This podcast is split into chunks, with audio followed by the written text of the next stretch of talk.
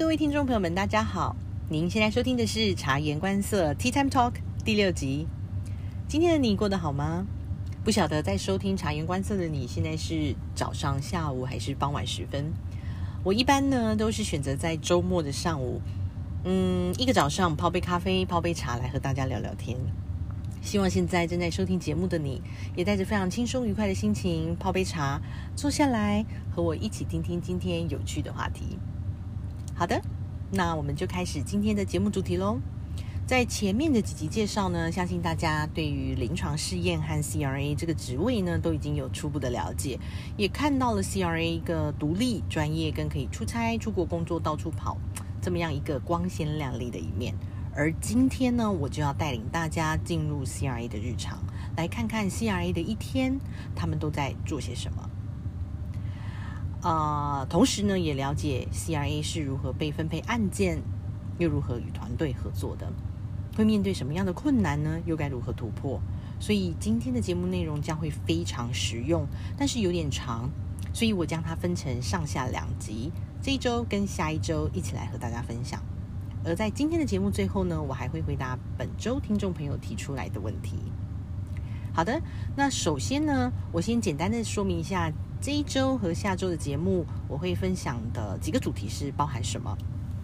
将会包含呢 CRA 案件分配、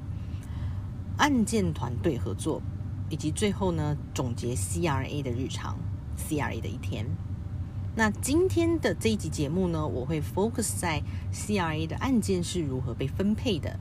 而案件团队合作的内容呢，从一开始你接受到了案件，你将会和哪些人员合作，案件是如何规划的，中间的执行我们会遇到哪些挑战与困难，而身为一个 CRA 的角色，你又能够如何协助这个团队来突破各项挑战？那下一集的节目内容呢？我会和大家分享比较是在 site 端，我们会和哪些人员合作，也同时呢会遇到哪些困难，跟该如何去规划啊处理这些 issues。那在最后呢，才来跟大家总结跟分享，身为一个 CRA，你的一天是如何度过的。好的，希望这两集的节目真的能够对你有所帮助，能够更深入的了解真真实实 CRA 的每一天。好的，那今天的节目就是我刚刚提到的，我会首先来跟大家讨论一下 CRA 的案件是怎么样被分配的哦。一般来讲，CRA 的案件哦被分配，通常都是你的 LM，也就是 Line Manager，你的经理你的主管哦，直属的主管，他会来分配这个案件。那因为每一个公司哦，它的这个。它处理资源的状况不同，所以它分配的状况也会稍微有些不同。那但是大同小异哦，不管是你的 LM 或者是你的 PM，或者是 LM 跟 PM 呢一起来协助分配这样子呃 CRA 的案件呢，总而言之，他们都会根据每一个 CRA 的 FTE 来规划。那什么是 FTE 呢？FTE 它其实叫做 Full Time Equivalent 的缩写，也就是每一个人哈，你完整的工时。是一，那你这样子的一个一的工时呢，可以被分配到几个案件？那这个当然呢，回过头来看哈，主管他必须还要跟 PM 有所合作，因为你的案子呢，在我们 bidding 竞争到我这边一般来提，就是说以 CRA 的角呃 CRO 的一个公司的角度哦，一般我们 bidding 到一个案件呢，它通常在合约的这个经费项目里面呢，就会非常的清楚告诉你每一个人员在这个项目里面所涵盖的 FTE 大概。落在多少？比如说，我这个案件是比较大型哦，我可能需要有三个 CRA 的负 FTE 哦，或者是呃三个呃三个 CRA 负 FTE，但是他可能配了五个 CRA，每个 CRA 可能不是负都在这一个案子里面，那这个就会攸关到主管哦，跟这个公司内部对于人员的安排，因为这个。它除了就是说 FTE 它要怎么分配之外，还有就是说你这个个人的背景，这个 CRA 的个人背景，他的专才在哪里哈？他曾经做过的案件是落在哪一个领域，也会影响到他是不是会分配你到这个案件。那因为呢，他比如说我现在这是一个心脏科的案子，那这个 CRA 他是哦过去曾经有很多心脏科相关的案子，但他手上已经有另外一个案子，所以他可能能够分配到这个。这个案子的 FTE 只有零点四或零点六，那也不错了。那所以他可能会拿下来的 site 可能就是 maybe 两个到三个。哦，当然这个都是会经过一个比较细部的去规划哈。一般主管他们手上都会有一个资源表，来了解每一个 CRA 现在身上的案件，然后所啊啊。那这个案件呢，所被分配到的 FTE 是多少？它剩下多少个 FTE 能够给其他的案件来使用？哦，所以这个是第一个案件分配最主要的哦，他们所根据的几个点就是我刚刚所提到的这个跟案件必定下来，它可能需要涵盖多少个 FTE，然后跟第二个这个 CRA 本身的背景跟现在的这个工作的 FTE 剩下多少，以及最后这个主管呢会看这个 CRA 的呃。状况来做安排，比如说有一些 site，它可能是靠近这个 CIA 的家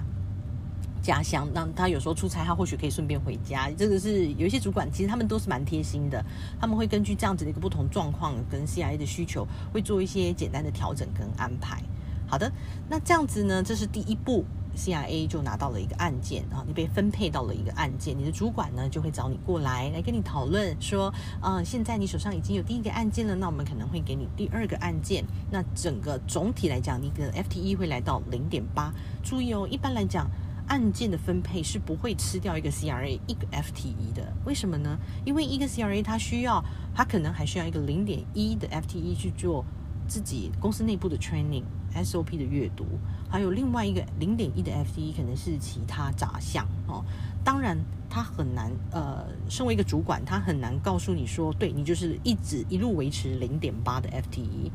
No，不一定，因为案件的是啊会有起起伏伏的，它是一个整体来讲平均是落在零点八，或者是有时候会高一点在零点九。但是常常会遇到 CRI 会说，我早就爆掉了，我的 FTE 早就已经是。一点五可能是二了，对，这个在不同的时期，可能在 startup 的阶段，CRA 其实他的工作是相对会比较吃重的，但是在后面呢，可能在收案的时间呢，它就会慢慢的缓和下来。所以在不同的案件阶段呢，一个聪明的主管，他也要根据这个案件阶段不同来做适当的安排，才不会让 CRA 的工时总是爆。爆掉，然后呢，你常常都需要 OT，OK，OT 就是你要 overtime，你需要加班，OK，所以这个跟每一个公司的不同，跟有没有经验的主管，跟这个公司的制度，都会有关于这个 CRA，他会不会啊超时，或者是啊吃重，他的工作太吃重，所以这个呢，大家要有一个印象和有一个概念，才知道之后我们该如何来跟主管沟通。来面对这个超时的问题，那这个在节目的最后，我会回答一个听众朋友的问题的时候呢，我会跟大家分析。好，那我们再回到主题来，这个是案件分配，CIA 已经拿到了一个案件，接下来要做的就是要从这个案件的开始跟团队做合作。那一般来讲呢，你接到一个案件呢，在这个策略的人员会包含哪些呢？会包含 PM，就是 Project Manager，他是掌管这个案件的主要的案件经理。然后呢，再来就是 SSU team 的，这个倒是不一定每个公司都有，它是 startup 的人员，哦，主要就是掌管这个案件开始的这个送审规划，哦，有的会可能会涉猎到 site 的合约啊等等，这个跟公司制度有关系。接下来就是你 CRA 本身，你还会涉猎到 CTA、DM data manager、MM medical monitor、PV pharmacovigilance，这是做 SAE 啊、SUSA 等一些通报的。啊，这个安全通报人员跟你的 line manager，有时候可能还会涉猎到你需要跟啊 sponsor，就是厂商端有一些沟通啊，这个倒是都不太一定啊。那在这个初步案件接下来的开始，会遇到哪些挑战呢？跟困难呢？啊，一般呢，这个时间这个时间是非常的紧凑哦，尤其是 PM 也是相当的忙碌哦，因为这个案件接下来之后，他开始要把时程整个 timeline 都拉出来。哦，timeline 拉出来的话呢，跟他个人的经验也相当有关系哦。从 startup 开始，嗯，你大概需要花多少的时间来把这个案件建立起来？人员要确立哈，人员都到位，然后接下来开始呢，就会有这个厂商端的 kick off meeting，internal 的 kick off meeting，就接下来就会开始把所有的 training 倒出来哈，邀请所有的团队一起来参与这个 kick off meeting 跟啊 protocol training 等。相关的内容跟细节。那开始 kick off 之后呢，我们除了 training 外，还会讨论整个案件的时程，呃，跟操作的细节跟顺畅度，然后会建立这个流程的建立啦，哈，plans 的建立，guideline guidance 的建立跟修改，都会花费非常大量的时间哦。在这个时期会有很大量的讨论，啊，反复的修改跟脑力的激荡。而前端到底有没有设计好？这个案件有没有考虑清楚？会影响到后端执行人员呢，非常非常的大哦。呃呃，这个可能还包含你的 site selection，好，你这些细节到底有没有注意到，都将影响到 CRA 之后啊，开启的这个 site SIB 之后执行起来顺不顺利，会遇到多少的困难，会遇到多少的 issue。所以这一个点，哦。我我个人的经验是，它非常非常的重要哈，所以团队而团队有没有经验呢，也会影响这个案件一开始的规划。所以有一些公司，这个看公司的大大小小，还有这个公司他所聘请的人员的经验度啊，哈，哦，可以了解他一开始的规划是不是比较面面俱到。还是说他可能会会有很有所缺漏哦。那如果因为我大公司、小公司都有待过，一一般来讲比较中小型的 CRO 公司，他会呃，你会知道，你会发现你所有所有我刚刚提到的那些人员，包括就是 medical writer、medical monitor 啊，这个 protocol 撰写的人员啦、PM 啊、CRA、CTA、data manager，同样。这些人员都在同一个公司，所以你们常常会被邀请一起来开会，然后一起来脑力激荡。而 CRA 的这种中小型的公司最大的好处是，你可以参与前端 protocol 的讨论跟这个案件流程规划的设计。哦，如果你是一个有经验的 CRA，其实呢，你的贡献真的非常的大，因为你是前端的啊。执行人员，你是第一线跟 site 合作的人员。如果你有相端相关的一个经验，哈，在前端的一个经验，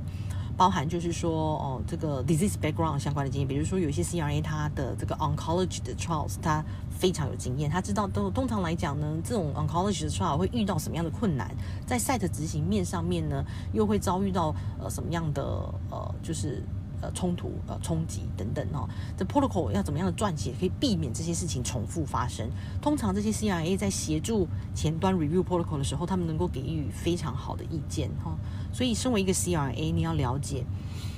你是一个很重要的关键人物哦，尤其是有经验的 CRA，你能够给予这个团队的一个呃 feedback 是是很有价值跟意义的。但如果你是一个 junior 的 CRA，也不用担忧。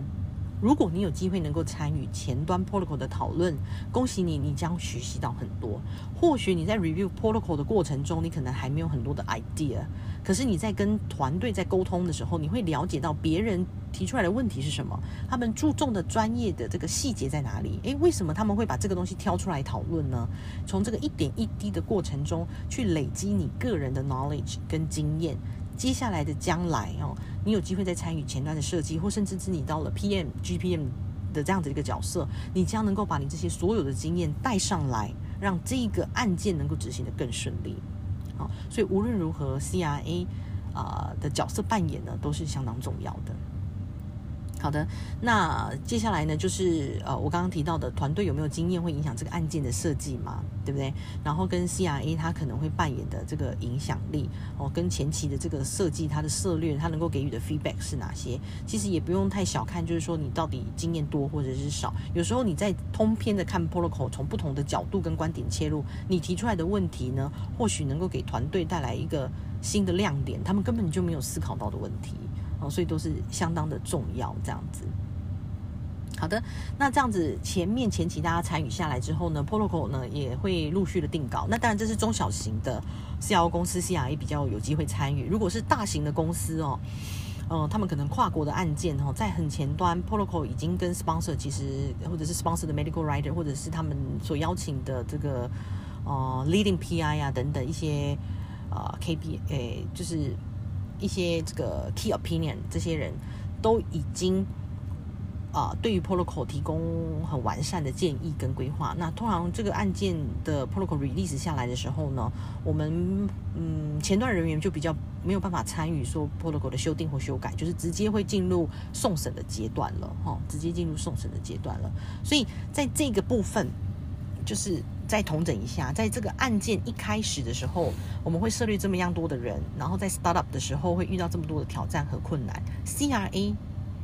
它是什么样的角色，能够让这个阶段有所突破？有所不同的，能够在让这个案件跟别人案件有所不同，也就是当你被要求去 review 一些文件的时候，让你细细的去看一下这个细节有没有什么东西是可以再被进步的。不要害怕，不要担忧，尽可能的把你所想到的问题通通都提出来，通通都提出来。这个就是能够让你的 startup 能够更完善哦，能够做得更好的一个关键点。这是第一点哈，在你 review 文件的过程中，第二点就是这个案件啊，training 已经完成了，现在 CRA 开始要去执行 site selection。Site selection 什么是 site selection 呢？就是说这个案件要报，比如说要到台湾进行，我们还没有选择要去哪些 site，也就是哪些医院去执行这个案件，我们可能会有一个清单，然后 CRA 呢就照着这个清单先去打电话。哦，看看哪些 site 他们其实是有兴趣的。那我们在接下来呢，被呃，当然会中间会过程中会跟 PM 会跟 sponsor 讨论，选定的这几个 site 呢，CRA 就会去 site 去做 site selection visit，做 site selection visit。当然它是可能是每个公司的名称不同，有的叫做 PSV，哦，就是叫做呃呃 pre。Site selection 或者是 pre-site visit 等等，就是它就是在你决定 select 这个 site 之前，我们会去拜访这个 site。嗯，拜访这个 site 呢，那它呢细部的规划就相当重要了。所以这个时候 CIA 也扮演着一个非常重要的角色，就是你对于这个 protocol 了不了解？嗯，所以你在被分配到这个案件的时候呢，我在这边。提醒各位哈，务必花一定足够的时间，把这个 protocol 从头到尾细细的读，尤其是在执行操作的这个层面，每一个 visit 该怎么做哦，它的 protocol 的 inclusion exclusion criteria 中间它所搭配下来的 activity 是怎么配合的，他们是如何收集到这个 data 的，它的 primary 跟 secondary endpoint 又会涉猎到哪些 data，而这个试验的设计是不是完整的，能够把这些资料全部都收集起来？跟你到最后去 site 执行的时候，有没有可能在收集这些资料过程中遭遇困难？比如说，医生跟你说：“哦，不好意思哦，你要收集这个 data，我们 site 是没有这个仪器可以配合收集这个资料的，所以你申办申办方或者是厂商端，你一定要提供这个以相对的仪器跟器材，我才能够收集。”哦，或者是说我们这边没有人员能够操作这个东西，所以你们是不是要提供人员，或者是说你可以提供我们训练等等哦？这个在 site selection 的时候，如果你的 CRA，如果你是 CRA，你的角色呢相当重要。你如果能够把这个细部的细节过程非常了解的话，你在跟医师讨论的过程中，才能够详细的把潜在的风险给提出来。哦，那你承所承报的这个风险呢，让 PM 或者是 sponsor 能够在第一个时间内就知道说，哦，我这个 site 第一个我的 site 可不可以选？还有第二个就是说我需要准备多少东西？第三个我的 protocol 设计跟实际操作面到底有没有贴合？哦可能可以执行，还是其实根本不可能执行。在我自己个人的经验里面，我们甚至真的有呃 protocol 设计出来，在台湾是不能执行的，是无法执行的。它可能攸关到它所要搭配的药物是健保能不能给付等等，导致这个厂商他到底要不要提供这个药？那提供的这个药，它需要花费的成本有多少？那让他最终来考量，他要不要选择这个国家？选择这个国家来执行。所以你可以知道这个 site selection 的调查。呃的影响力有多大？好，所以 CRA 在这个地方的角色啊，可以有多深远？当然了，CRA 绝对不会说，呃，他一个人有这么多的 knowledge，可以通盘的全部都能够了解这么多的细节，我看个 protocol 就全懂了。当然不是的。所以在你读 protocol 的过程中，在你接受 protocol training 的过程中，你要务必要提出各种问题，不要害怕问问题。问问题绝对是你能够找到。问题反而是你能够找到问题的方法。你只要看到觉得，你只要相信你的直觉，你只要看到觉得有点犹豫、有点怀疑，你就去问他，你就去问他，发挥你研究的精神，去把它抽丝剥茧开来说，为什么你要把这个东西设计在这里？你的目的是什么？一方面能加强你自己。对于这个 protocol 设计的理解，二方面呢，你在去 site 端的时候，你能够很快速的 detect 到它能不能够配合你这个 protocol 来执行，所以不用担忧你心里面有很多的问题，就把它提出来。其实呢，一个成熟的团队，他是非常 open-minded，非常 welcome 所有的问题，因为他能够协助这一个案件能够变得更好。嗯，所以这个就是呃第二个在 site selection 上面，然后在前面启动其 C R E 能够做的这个部分，然后能够扮演的这个非常重要的角色。OK，那接下来呢，这些东西通通都准备好的时候呢，还有另外一个非常重要的一个点，就是时程的规划哦。当然，时程的规划主要会是落在 PM 端哦。PM 呢，他接到了这个案子，他被 assign 到这个案子之后呢，他第一个需要做的就是把整个案件的时程通通都拉出来。一个有经验的 PM 哦，也会影响到这个时程的设计，他能不能提早 detect 到一些风险？然后呢，去跟各个团队来讨论，把这个 timeline 拉出来，拉的比较贴近事实，呃，是跟这个 PM 的经验也也是稍微有一些影响的。所以这个 PM 当然他自己本本身也不是他个人把 timeline 写的很很美很完善，当然不是，他前期必须要有非常多的开会，然后跟啊各个团队 consult 他们各个团队。啊，各个部门他们的自己的呃时程，呃，一般 standard 的时程是什么？然后纳入进来，然后呢，他自己的经验所 detect 到的风险，在各个去抽丝剥茧，看看这个时程是不是可能必须要被拉得更长，哦，或者是说我们可以缩短啊，等等。这个时程拉出来之后呢，到了 CRA 每次的案件开会，你就会被告知，哎，我们预计什么时候要开 SIV，预计什么时候要 first patient in，预计什么时候要 last patient in。Last patient out，点下 clean 的时辰等等，你就会被告知。这个时候，身为 CRA 的你，要对这个时辰有感觉，要有感觉。它不是只是一个时辰告诉你什么时候要完成，而是它到底务不务实，能不能贴近现实面。身为 CRA 的你是可以把它提出来的。比如说，在台湾哦，你前面的送审需要多少时间？合约每一个股每一个 site 的合约大约需要花费多少时间？如果你是一个有 C 有经验的 CRA，当然你第一个 moment 你就可以给出意见，说：哎，不好意思，PM 这个时辰给给台湾来讲可能太短了，因为呢，我们根据我们的经验，这个 site 大约大约需要多少时间哦，才能够完成？说我们要准备开启第一个 site。但是如果你是一个没有经验的 CRA，也不用担心，你可以善用公司的资源，然后善用公司的资源。哦，因为 PM 不一定是跟你同一个国家的，他可能是其他国家，他对你的国家不了解，所以你可以善用你自己公司内部的资源，你可以知道说，比如说台湾在前端 startup 送审跟案件 SIV 之前哦，合约的谈定啦，哈，budget 的签署啊，budget 的讨论啊，合约的细节的签署等等这些流程大概需要多少时间？你可以反过去反过去看这个 project team 给你的时间合不合理？哦，就算你没有经验，你也可以用你的资源。来看，来检视这个 timeline 合不合理？这个好处是什么？好处就是说，你不会被逼迫执行你，就是根本就是违背现实层面的一个 timeline。比如说，你这个案子在这个国家就是需要三个月才能够 SIV，可是国外给你时程只有两个月或是一个月，这是显然是不可能的。所以你必须要反映出来。如果你不反映，最后被压榨的就是你个人。哦，而且有可能不是只是你个人想要加班就能够达到的。site 的送审，site 合约的签署，它能不能配合，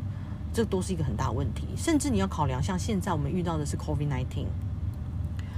这个 COVID nineteen 对于你的时程的 impact 是什么？身为一个 CRA，身为一个专业的 CRA，你也应该要 detect 到，呃，而去 detect 到这个风险，然后将这个风险呢上报上去给你的 PM 来了解。或者是你的 CRA，或者是你的 CTM 等等来了解，这个都是身为一个 CRA 能够做的事情。其实呢，这个不只是能够让这个案件更顺畅，其实也是保护你自己不会被压榨的太太多哈。是就是这一个 timeline 是偏离事实的。所以呢，呃，遇到这个困难跟挑战呢，就是 CRA 可以做的跟突破的事情，也就是我刚刚提到的，你可以事先调查跟规划，善用公司的资源。嗯，超前去看一下他们后面设置的 timeline，往前推到现在的你应该要做什么，合不合理，做不做得到？那做不到的话有哪些风险？那不是只是提出风险，你风险之后你应该怎么做？你有什么样的 plans 可以让这个风险降到最低？这个都是一，这个都是你再而再、一而再、再而三能够给自己，你要训练自己去解决问题的能力哦，训练自己去预测风险。然后跟提出 mitigation plan 啊，这个都是呃，哦，我我现在的我回过头来看，如果身为 CRA 的你，能够在前期能够做到这么样的完善，相信对你的后来、你的未来，能够带来你知道相当不一样的的 impact。你的职涯哦的的这个整个跳往上跳哦，能够跳得更快，真的相信我。OK，那这个就是这两个点哈，对于这个。案件团队合作，哈，内部案件的启动时期，你会跟哪些人员的合作？你会遇到的困难，跟 CRA 的角色可以做出哪些突破？跟 timeline 时程的规划，你可能会遇到的困难，跟身为一个 CRA，你可以做出什么样的贡献，什么样的突破，来跟大家做个分享啊。那这个就是我今天最主要第一半部啊，想跟大家分享的几个细节。嗯，当然了。可能我现在讲的，大家可能会觉得还是稍微有点模糊。对于一个没有经验的你来说，它是相当的模糊的。但是当你已经进入了这个领域，已经开始操作，如果你现在是一个 Junior CRA，甚或是你已经是 CRA Two 或是 Senior CRA，你在听我讲的这些细节，你会很有感触。所以，呃，如果现在你就可以开始养成这个习惯，着重在这几个重点。在每次每次不停有新的案件，不停的反复练习之下呢，啊，相信我，你会很快速的进入状况，然后很快速的掌握案件，甚至能够对你的职业规划能够有相当大的帮助。在节目的最后呢，我想回答观众朋友这周提出来的问题，非常感谢你的提问。啊，今天呢有两题问题，第一题呢是希望我能够在节目里面谈谈香港做 CRA 的生活。第二题呢是，请问做 CRA 一直听说需要 OT，但 OT 的内容是什么呢？又为什么不能够 work-life balance 呢？好，我觉得这两题都是相当有趣的问题哦，也相当的实用。呃，我就一题题来跟大家分享。第一题呢，来谈谈在香港做 CRA 的生活。好的，那就是根据上一周的节目内容嘛，我有分享就是在新加坡当 CRA 的一个生活，跟新加坡跟台湾。呃，CRA 有什么不同？那今天呢，可以多跟大家分享在香港当 CRA 的生活是又是什么样？那我想我可以顺便也提提我在马来西亚当 CRA 又有什么不同？呃，我想在香港哦。在香港当 CRA 其实跟新加坡还是有些许的雷同尤其是在 CRC 的部分。CRC 的部分，如果是在大型的教学医院，他们有自己的临床试验中心，有这个 CRC 的团队的话呢，他们也都是相当 well trained。也就是说，他们知道自己的责任啊，自己应该要做的这个工作范围跟内容包含在哪些，所以比较不需要 CRA 介入太多啊，或者是什么东西都需要仰赖 CRA。但是前提是。呃，这个是比较大型的、比较成熟的一个呃临床试验中心啊，或者是教学医院等等哦，他们已经有做 trial 相当经验了，有非常多的临床试验在这边执行。那他们有自己良好的团队。那当然，因为我也有听说有一些 site，它的 CRC 就是相对比较没有经验，遇到比较没有经验，又不是一个团队的。哦，不是一个，比如说临床试验中心这样一个团队的状况，如果是医生个人的嗯助理等等哦来当 CRC，那可能会遇到的问题就会比较多啊。一方面他没有资源，他没有受过呃正规的训练啊，他就会仰赖 CRA 比较多，所以这个是一个前提。那因为我自己个人当初在香港当 CRA 的时候哈，就是出我会频繁的到香港出差当 CRA。那个时候所合作的是比较大型的医院哈，所以他们的 CRC 相对的就是呃非常的有经验，然后非常知道自己应该要做什么，然后跟 CRA 的配合呢也都非常的完善。所以身为一个 CRA 的我去 site，其实真的我就只要专心在我的这个 site monitoring SDB。啊，跟最后跟 SC 过一次，说有什么样的 issue 他需要改，那他们也都会非常尽责的把它更改正确，然后反复跟你确认是否是否正确等等这样。那包含送审的部分呢，也是 CRA 啊提醒 site，就是说，哎，我们有哪些部分要做送审咯？比如说其中报告。比如说有这个 protocol amendment，那你只要跟他提，然后呢，他会告诉你有哪些文件要填，你就把那些文件准备好提供给他。剩下的部分呢，他们也会去执行。那他们的 IRB 呢，其实也有相对的严谨，然后他们有可能就是说有一些东西是需要 site 这边来提来做送审的，而不是透过 CRO 公司等等，哦，或者是说 CRA 自己去做送审。所以这样子也有一个好处。那那当然是我当初啦。那因为现在大家必须要注意哦，做你要在各个国家当 CRA 的时候，当当地的法规哦，当地的 IRB 的规范都必须重新去阅读，因为它都是与时俱进的，它不是一套就做天下，就是啊永远都是 follow 那一套，所以它常常都会更新更改，表格会更新，流程会更新等等。所以如果你现在的你是在香港当 CRA，你必须去了解啊现在当地的的 IRB 的规范是什么，Health Authority 送审的 process 是什么。嗯，那我是就我当初在香港哈当 CRE 的一个经验分享。其实香港相对在临床试验上面也是相当成熟啊，所以在团队合作上，我觉得比较不用太担忧啊。CRA 也比较能够 focus 在自己的这个工作项目的范围内容里面。C CRC 一个成熟单位的 CRC 对于 CRA 的依赖度也会比较低，这个是在香港当 CRA 的一个另外一个好处。那回过头来看，除了 CRC 端呢，那医生呢？医生有什么不同？嗯，我想医生呢也有相当程度的不一样哦。就是我在各个国家当 CRA 的时候，我觉得我面对的医生群体们，嗯，相当有趣。他们的个性哈，他们所面对呃面对 CRA 的态度也都有相当大的差异。我想这个是我上一次在讲新加坡的时候可能没有提到的。新加坡的医生呢，一般来讲，诶。也是呃稍微比较地位蛮高的哈，地位蛮高的，然后所以是看医生个人的态度哈。如果这个医生也是属于临床试验经验很丰富的，然后他个人的特质是比较温和的，其实新加坡的医生也是很好沟通的哦。你只要就是呃把你在 onsite monitoring 发生的事情，然后一个一个跟他报告啊，其实他们都是呃非常的愿意跟 CIA 坐下来好好的讨论细节等等。啊，当然有一些比较严格的，就是态度比较严肃的医生，呃，这个都就是看医生个人特质了。他有可能就是会给你的时间很少，或是对你会比较 picky，就是说他要求你跟他报告的事情就是一定要正确哦，嗯，不可以模棱两可。他想知道答案，你可能很快就要告诉他。哦，当然这个跟医生的态度有点关系，但大致上来讲呢，在新加坡的医生还是算是。绝大部分是很好沟通的，绝大部分是很好沟通的。那香港呢？香港的医生，诶，跟台湾的医生就有一点点像哦，有点雷同，就是大部分的社会地位都是相当高的，所以呢，他们会比较严肃。嗯，然后你要跟他沟通的话呢，就是一定要做好准备，然后一定要做好准备，然后呢，你要了解，如果你能够了解这个医生的特质，会更好。哦，会更好，比较不容易踩到地雷。那首先，像我第一次去到香港做 SIV 的时候，我就不太知道我应该要用什么语言来做报告。呃，因为我不会讲广东话，我不会讲香港话，所以我我我也不确定，我如果去做 SIV 的时候，我能够用英文吗？还是我可以用？华我华语普通话就是一般的普通话，所以那时候我有从 CRC 这边侧面先去了解哦。那 CRC 其实它也蛮可爱的，因为一般来讲，香港的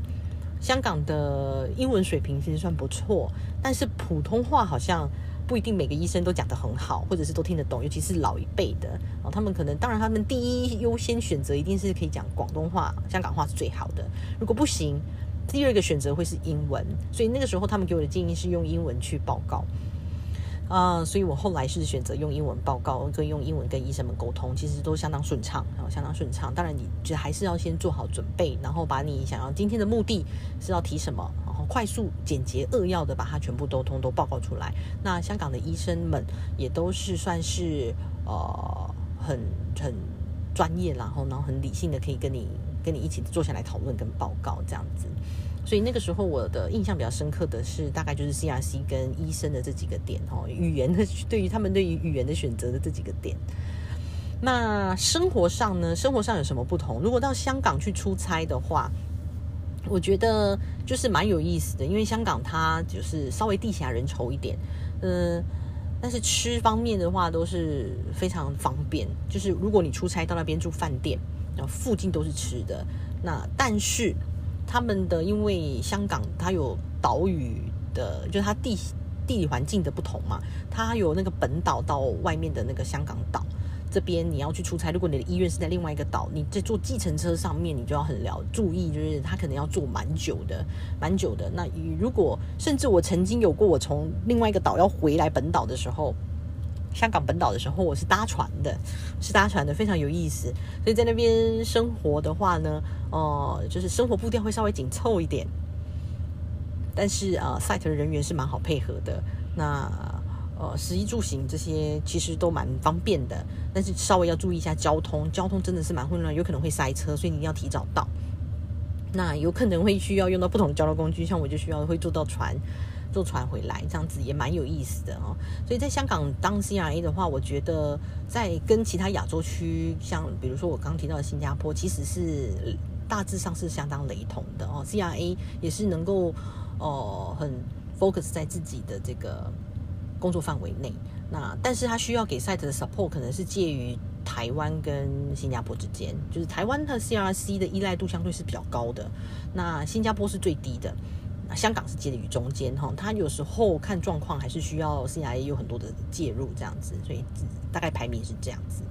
那我既然讲到香港，我就顺便来提一下马来西亚的 CIA 的生活哈是怎么样。马来西亚就相当有趣哦，它这个国家我印象最最深刻的就是它的医生们、医生的团队们的不同，因为他们的医生，我自己之前案件的合作，大部分是马来马来族的马来种族的医生哦，是马来人。马来人的医生哦，他们非常的热情，非常热情，然后对于 CIA 呢，就是非常的呃。就是怎么讲，很欢迎，好像认为你是客人这样子呢。你来到他的 site，他就是非常热情的招呼招待你，而且他们会呃，就是不顾一切的希望你能够在这个 site 得到良好的呃，就是招待。然后呢，甚至就是说你有不懂的地方问他呢，他能够一个一个坐下来，很详细的跟你解释，甚至他可以带你到这个呃他们的实验室里面。像我那个时候做的是心脏科，我们要做心脏支架嘛，那所以他们会在那个心导管室里面做心脏支架的这个自入的这个步骤，那他甚至会邀请 CIA 进入这个心导管室来看看他们是怎么执行的，让你能够更熟悉、更了解这个整个操作的细节。那他们呃医生们都非常的热情哦，当然他都是讲英文了，我们也不会讲马来话，所以我们都是讲英文，用英文沟通。那他会知道你是外国人，可能英文也没有办法讲得很快，然后他们也会慢慢的、慢条斯理的跟你讲。那当当地的 CRC 的话呢，有马来人，有华人，那大部分也是用英文沟通。但是华人的话，有可能你可以用中文沟通，其实也还蛮不错的。那医生们都非常的热情。那尤其要注意的是，在马来西亚你能够感受到最强烈的就是文化的不同，除了人的不同，还有文化的不同。因为他们是马来有很多的穆斯林的这个宗教上面哦，他们会在礼拜五的下午的时候呢，会有一些呃祷告。的行为哈，所以有时候你在安排去 site 的时候，尽量不要安排在礼拜五，因为礼拜五的时候，有时候他礼拜五下午 CRC 可能会没有时间，呃，他们必须诶，就是 focus 在他们这个宗教上面其他仪式等等哦，但人会不见这样。那还有一些一些不同的州还是省份啊，他们可能礼拜五是放假的，礼拜五、礼拜六是放假，礼拜天才上班的。哦，就是跟他们的宗教有点相关，甚至他们是到了某一个月份，像现在这个月，他们是斋戒月啊。斋戒月的话，就是说那么一整个白天是不吃东西的，然后到了晚上某一个时间过后，哎，他们才可以开始叫做 break the fasting，也就是断掉那个断掉他们，呃，那个要要怎么讲呢？要怎么讲？就是开始可以吃饭了，对，开始可以吃饭了。前面他们都是。不吃饭，不吃东西，早上都不吃东西，到某一个时间以后，啊，他们才开始吃东西，这是他们的斋戒月这样子。那那个时候你去 site 做 monitoring 的时候也很有趣。你看白天他们的餐厅其实都是很安静的，但是不代表你不能吃东西。但中午你可以去他们的那个 canteen 啊，也是可以买食物吃，只是你就不会看到马来人，就是华人般吃，但是就是稍微低调一点，因为他们正在斋，就是斋戒月嘛，就是正在就是不能吃东西这样。嗯，这是他们是文化上的差异，非常有趣，非常有趣。所以我去那边，呃，当 CRA 呢，就会觉得你真的是到了，哎，跟亚洲其他国家比较不同的一个环境啊，比较不同的一个环境。甚至我还需要，我不止到马来西亚当地，可能 KL 还需要飞到他们的旁边的州，呃，旁边的小岛，像沙劳哇，就是沙劳越，沙劳越，就是这种我们在书上面才会看到的地方。沙巴沙劳越嘛，对不对？我就是飞去沙劳越那边，呃，执行案件，然后做 onsite monitoring 等等，都非常有趣。那边的地方可能非常的荒凉，就只有一个教学医院，就没有其他的医院了。你其他都是小诊所这样子。所以你到那边去的时候呢，你真的是很独立哦。你要知道自己的交通要怎么安排，然后住宿怎么安排。但是那边的 SC 就非常，就是我刚提的，他非常热情，所以他们会招呼你安排，帮你安排这样子。哎，这就是 CRA 在马来西亚的生活哦。但是还是回过头来讲说，在各个国家虽然是不同的国家、不同的文化、呃不同的这个风俗民情，但是呢，CRA 在做事的本质都是一样的。哦，在 onsite monitoring，你在做 SDV 的这个技巧、这个 skill 都是一样的，你所需要拥有的 knowledge 也是一样的，只是说文化的不同、语言的不同，还有是说他们在每一个 site 的操作上不同，人员的不同，当然也都会影响你，呃，这个工作的这个顺畅度等等。但是记得的是，你自己本身的 skill 都是一样的，所以只要你能够在你自己本身的技巧上是，呃，你的技能上面你的专业度上面说是非常的纯熟的，到各个国家。都不用担心，都不用担心的。嗯，好的，那这个就是第一个，呃，就是呃，听众朋友们提出来的第一个问题，对不对？那就回答到这边。那第二题呢？呃，提出来的问题是说，请问做 CRA 一直听说要 OT，但是 OT 的内容是什么呢？又为什么不能够 work-life balance？OK，这个可能就是这是一个很好的问题哦，也是在临床试验里面 CRA 这个角色常常会被提出来。反复讨论的不只是 CRA、PM 或者是其他团队的人员，常常会会被提出来讨论说，为什么我们那么需要加班？为什么不能准时下班？嗯，这个就有关于我刚刚最前面提到的这个案件的分配。嗯，你的公司、你的 LM 是怎么分配你的 FTE 到各个案件的？那他们又是怎么样来管理他们的 resource？就有很大程度上的差异哦，因为就我待过这么多不同的公司，我所合作不同的 LM 跟案件哦，他们在这个人员 resource 的分配上有显著的不同。有一些公司呢，它就是只看这个案件到底被分配到多少个 FTE，然后你这个 CRA 被分配到这个案件是什么 FTE，你就是要做到这个 FTE，你超过不行，你超过的话，他们会反过来讨论，就是说，哎，你是不是效率不好啊？嗯，然后或者是说，你是不是需要更多的 training？你是不是需要 LM 的协助？哦，或者是他甚至会要求你把你的工时压下来，就是压到你的零点六 FTE，剩下零点四你必须去做其他案件。但是可想而知，如果今天你是在这个 startup 的 trial，你有多少的文件要准备？你可能要涉略的是合约的讨论啊，budget 的讨论，送审的细节。啊，案件的开始跟人员的沟通等等，你所花费的工时是相对比较高的，是属于在 peak 的时期，在 startup 是 peak 的时期。那这个时候你可能用掉的工时不是零点六，而是可能是一。可是如果你的老板还要再塞零点四给你，你一定爆掉。这时候你一定会加班，绝对会加班。所以这就是我所提到的，这个跟什么有关？跟公司的制度有关。好，所以如果这个公司的制度是这样的话，我会希望。身为一个 CIA 的你，我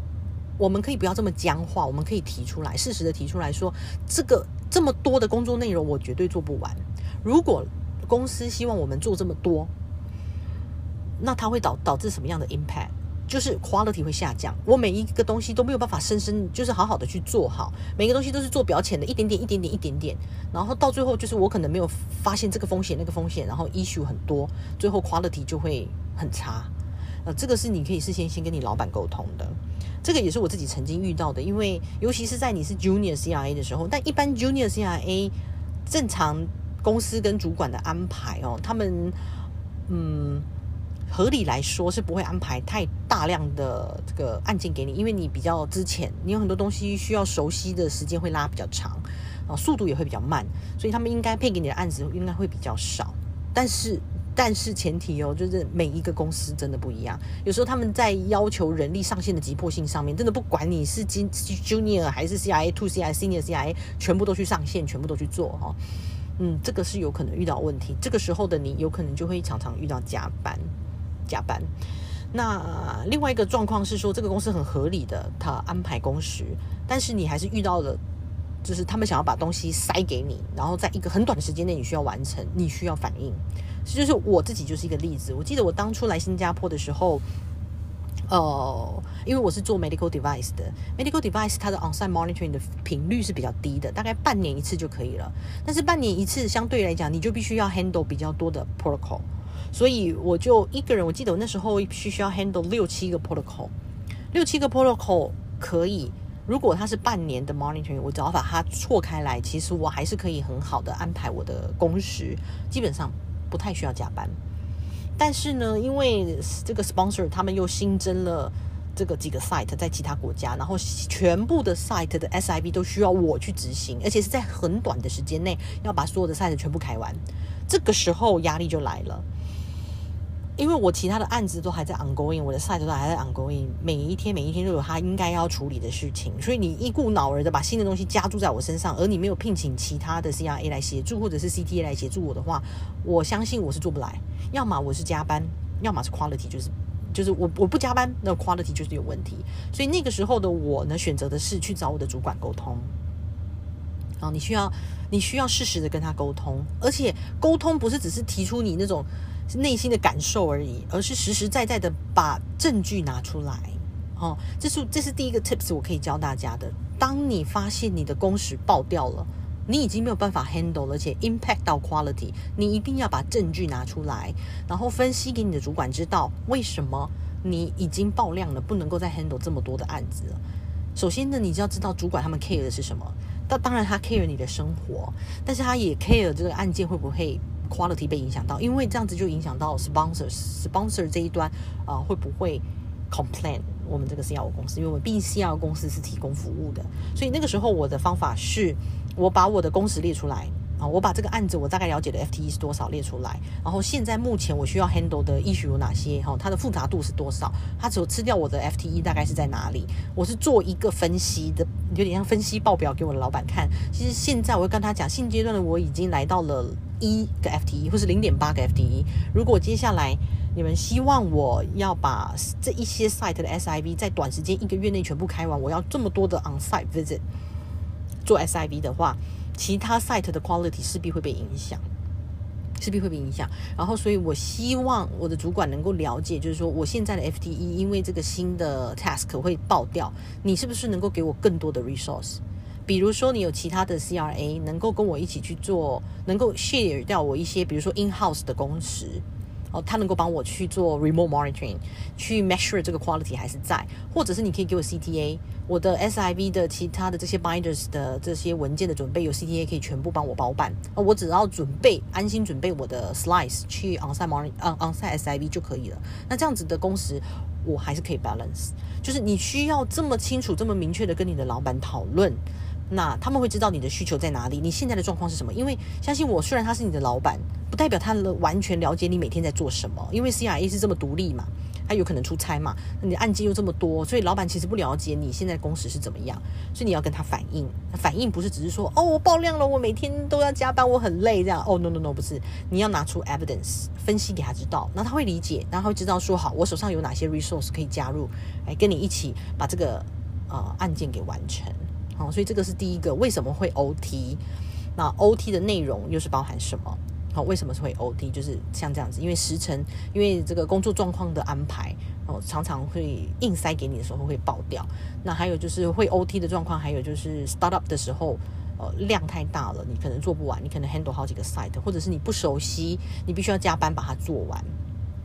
那这是 OT 的内容，都是在你在准备这个文件的细节，或者是你在写报告，你今天要处理的事项，你要联络的人，已经吃掉你一整天的工时了。那你但是你的报告还没写完，那明天又丢了，你今天就可能需要加班把它写完等等哦。所以这个都是呃真真实实 CRA 会发生的事情。那这边有几个 tips 呢，可以分享给大家，如何呢可以嗯尽量让你的 CRA 的生涯可以 work-life balance 啊。Work-life balance。第一个呢，就是我刚刚提到的，你一定要跟主管要适时的反应。第二个呢，就是你对于你工作的规划哦，需要有时程上，你对于 timeline 要有很好的概念哦。所以就是我会建议你呢，将你的案件，你一被分配到案件的时候呢，你就可以做一个短程、中程跟长程的规划。啊，因为你分配到案件的时候呢，PM 会告诉你我们的 timeline 在哪里，什么时候要 SIV，什么时候要 first patient in，什么时候什么时候要 last patient in 等等这样子。那你就是你的长程的、长程的、长程的 timeline，你自己的 timeline 可能就是 made 到这个 project 的 timeline。中程的 timeline 呢，就是说，如果说比如举例来说，我三个月后要 SIV，那我接下来的中程规划就是我每个月大概进度要到多少。然后呢，进程的规划就是我这个月里面的每个礼拜，我的 task 大概又要完成哪些，我才能够 meet 到这一个月的 timeline。最后呢，来到三个月后，SIB 可以准时安排。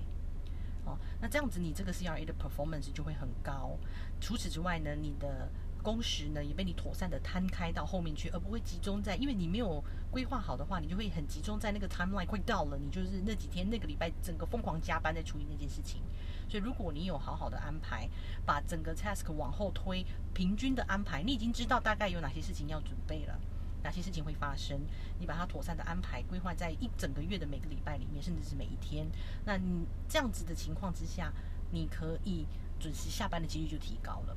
对不对？这是第二点。所以第一个跟老板反映要要求 resource，第二个呢要做中程、呃近程、中程、远程的 timeline 的规划。第三个呢就是你的 daily task，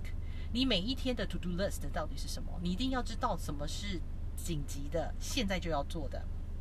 什么是紧急的，但不急于现在要做的？什么是不紧急但今天要做的？什么是不紧急又不用今天做的？你就是我相信，在这个 project management 这些一些 management skill 里面的，市面上很多书哈，它都会告诉你划分成四个象限，然后来安排来 prioritize 你的 task。好，所以有一些东西是你今天真的一定要做完的。它虽然不紧急，但是它它的 due day 就是今天，你不做不行。那你还是要把它安排进来。所以你每天每天的 task，我会建议你一天的早上，你到了办公室，或者是说你现在如果是在居家工作，你九点开始到九点半的这个期间呢，你把今天要做的事情呢，先全部都列下来，因为你已经有短程、中程。远程的规划了嘛，然后再来就是短程里面的每个 daily task，你要含包含哪些，你要把它规划下来。那这样子你就很你你自己你规划完之后，你会你这个三十分钟会花的非常值得，因为当你三十分钟你 review，比如说举例我我的话，我会前面三十分钟我先 review 我的 email，每个人不一样哦，有的人不喜欢先 review email，有的人希望先把自己今天的事情先做完，再来 review email，因为他认为 email 会干扰他。但是对我个人而言呢，email 也是蛮重要的，因为你会。能够知道说，我今天从昨天到今天收到的 email 里面有哪些是非常紧急的哦，我必须排进我的时辰，所以我会花前面的三十分钟，我可能会花十分钟、二十分钟左右把 email 全部看完，然后把它分配好，我什么时候该做每一个。有一些只是告诉我，我看一下就好；有一些我真的要做，我会把它分配在这个礼拜的哪一天；有一些是今天，我就翻排到今天的时辰里面。哦，既有这样子的安排，你今天会很踏实。你前面的三十分钟甚至四十分钟，你把这些事情规划好了，你已经非常清楚知道我今天该做什么。呃，你会非常踏实，内心很踏实之外呢，你也能够啊安排好自己的步调，今天就能够顺顺利利的把所有的事情做完，你就越有机会能够准时下班。好，当你这样子的操作模式变成了一个习惯之后，你就能够得心应手的规划你所有的 task。当每一个 task 来的时候，你都能够不慌不忙、不急不徐的把它安排在适当的时间完成它。完成它，你能够准时的完成它，这也是你的 performance。你能够准时的完成它，这也是你规划的能力。哦，你能够准时的完成它，也跟你自己的经验有关。所以，如果你还没踏入这个领域呢，其实从你的每天的生活开始，你就可以养成这个习惯。当你进入了临床试验这个领域呢，你更应该掌握机会，从你 Junior CRA 的时候就知道要如何安排你的时间。那当然了，还有更多的细节可以可以去注意，比如说你的文件是怎么 filing 的，因为很多同仁，我遇到很多朋友们，他们在 filing 他们的文件，或者是 email，或者是重要的呃一些。，documents 的时候呢，他们都不知道怎么 filing，就是一团乱，一团乱。当你一团乱的时候，你后面会用更多的时间去寻找你要的资讯，那只会干扰你的这个每天的生活的安排而已哦。所以这个呢，都是一些小小的细节，是你可以着重的哈。你可以一天一点一滴的 build up 起来，到最后呢，你会发现我每一天其实呃都在我的掌握之中。对，甚至是你将来，你甚至你想要跳槽，你要规划你的这个职业规划，你要跳槽，你要转职，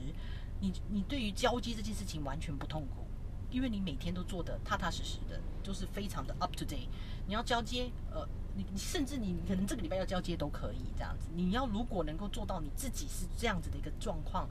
啊，相信你在临床试验的生涯里面，你 OT 的机会会很少。所以我看过很多同事哦，他们几乎每天都是准时六点下班的。很厉害哦，六点下班的。当然了，你说他整个职业过程中都不加班是不可能的，真不可能的。我自己有很多情况下是需要加班的，但是是一个可接受、可容忍的范围哦，就是说对绝大部分的时间是不用加班的，就是我们自己安排我们自己的时间。要记得，工作其实也是你生活的一个部分而已，你还是一个完整的个人，你还有很多你自己需要呃花费的时间跟精力在你的家庭、你的兴趣爱好。比如说你想去运动等等的这些时间上面，要有一个妥善的安排，而不是呃就是一一昧的去 OT，然后一昧的去去我花更多的时间把事情通通都做好，不是，是你有妥善的安排、妥善的规划跟适时的反应，要要拿到你应该要的 resource 来达到你可以不加班的这个目的。好的，希望今天的回答这个问题呢，能够对观众、听众朋友们有些帮助。也希望呢，你们能够呃从中呃有一些收获哦。所以今天呢，我真的是非常呃谢谢大家的收听。在节目的最后呢，我知道大家都相当的忙碌，呃，你去选择坐下来啊听察言观色这个节目，我真的非常的感谢你对这个节目的鼓励跟支持。而同时间呢，我也想跟你说，或许现在的你对于未来感到茫然，或者是对你的工作感到压力。但我相信那个都是你人生的一个过程，只要你认真踏实的过每一天，你一定会发现成功就在前方。非常感谢你的收听，希望本期节目的内容能够对你有所帮助。如果这是你感兴趣的话题，请持续锁定我们的频道。祝你有个美好的一天，我们下期再见喽，拜拜。